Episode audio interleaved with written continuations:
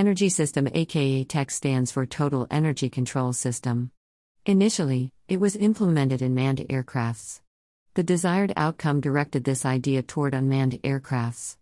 Simple underlying concept sheaf behind this system includes the balance of gravitational potential energy and kinetic energy.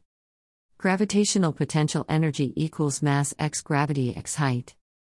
Kinetic energy equals half x mass x speed 2. The object holds gravitational potential energy due to its height. As per the equation, gravitational potential energy increases as per the increment of height. In other words, for increasing the height of object, it requires more energy. In the case of drone, to increase the height requires more energy, which means more throttle required. A part of it, the object holds kinetic energy due to its speed and the energy is proportional to the square of speed. This means, to increase the speed of drone requires more energy. The total energy of the drone is the addition of gravitational potential and kinetic energy.